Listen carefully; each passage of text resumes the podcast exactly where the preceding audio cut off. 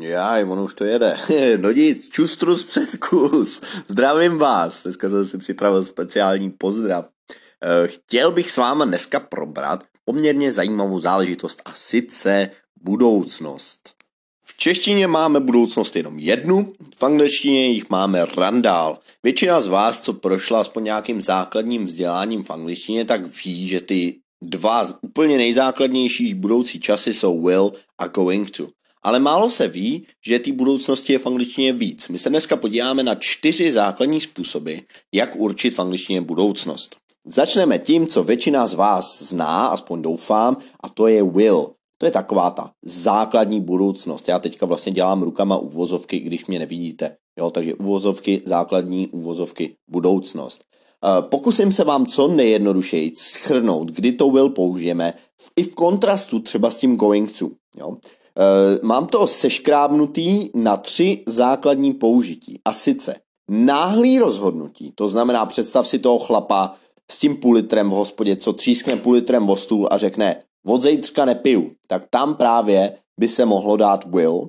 Potom názory bez nějakého podložení, to znamená opět v té hospodě chlapi říkají, o, za sto let budeme prostě lítat autama, a budem, já nevím, nosit všichni turbany na hlavě, tak pokud je nějaký názor, který nemáš podložený, tak použiješ opět will.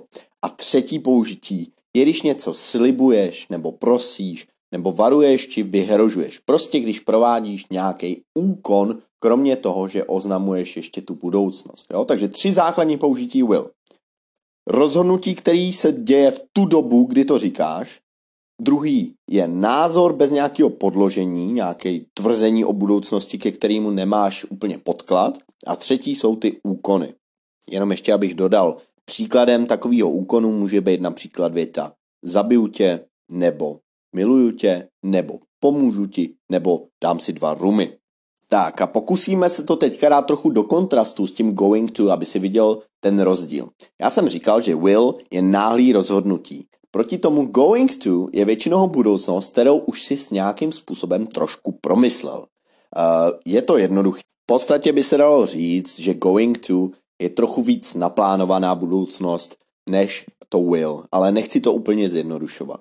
A druhý použití toho going to máš, když právě máš nějaký podklady pro to, proč to říkáš. Hrozně často se v učebnicích uvádí příklad, podívej se na ty mraky, bude pršet tak tam právě řekneš it's going to rain. Jasný? Pokud bych ale měl použít trošku kreativnější příklad, který mě teď napadl, tak například budeš se dívat na film romantický s přítelkyní a budeš se dívat na to, jak ty dva lidi se těsně před polipkem k sobě blíží.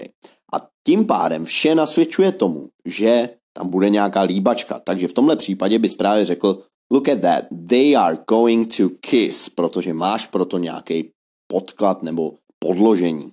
OK, takže teď se můžeme konečně přesunout od té základní školy uh, směrem k vyšší dívčí a podíváme se ještě na druhý dva budoucí časy, respektive oni to vlastně ve své podstatě nejsou budoucí časy, protože je vyjadřujeme přítomností, ale týkají se budoucnosti. A tady v tom následujícím čase nám hodně pomáhá čeština, která to má velmi podobně. Podívej se, dám ti příklad. Eh, v prosinci se koná zápas Rytmuse proti Marpovi. Kdyby mě to zajímalo, tak si na to koupím lístek. A v momentě, kdy mám koupený lístek, tak i v češtině řeknu v prosinci jdu na zápas Rytmuse a Marpa. Jo, říkám jdu, ale mluvím o budoucnosti. A stejně tak to použiješ i v té angličtině. Eh, řekneš I am going to that show. Jo? Přítomný průběhový čas používáš v momentě, kdy si něco zařídil, třeba si buknul hotel, nebo si koupil letenky, nebo nějaký lupeny na nějaký koncert. Takže tohle je situace, kdy použiješ přítomný průběhový čas a mluvíš o budoucnosti. A pozorný posluchač si zajisté všiml, že od toho will přes going to až k tomuhle průběhovému času nám vlastně klesá ta spontánnost toho času a stoupá ta plánovanost a fixovanost. A i to je důvod, proč tenhle čtvrtý čas je úplně nejvíc nejfixovanější. Používáme ho pomocí přítomného prostého času a jedná se o věci, které nemůžeme ovlivnit, protože jsou daný nějakým externím subjektem. Například, the train leaves at 4 budu, já nevím, ve dvě hodiny budu na obědě a budu říkat, že vlak mi jede ve čtyři, tak tam použiju přítomný prostý čas, přestože se bavím o budoucnosti, z důvodu toho, že to nemůžu ovlivnit a je to daný externím subjektem. Tak přátelé, tohle jsou čtyři základní způsoby, jak vyjádřit budoucnost. Doufám, že z toho nemáte hlavu jako dýdni, že jste v klidu. Kdyby cokoliv vám nebylo jasný, tak mě napište zprávu buď na Instači nebo tady eh, někam do komentářů.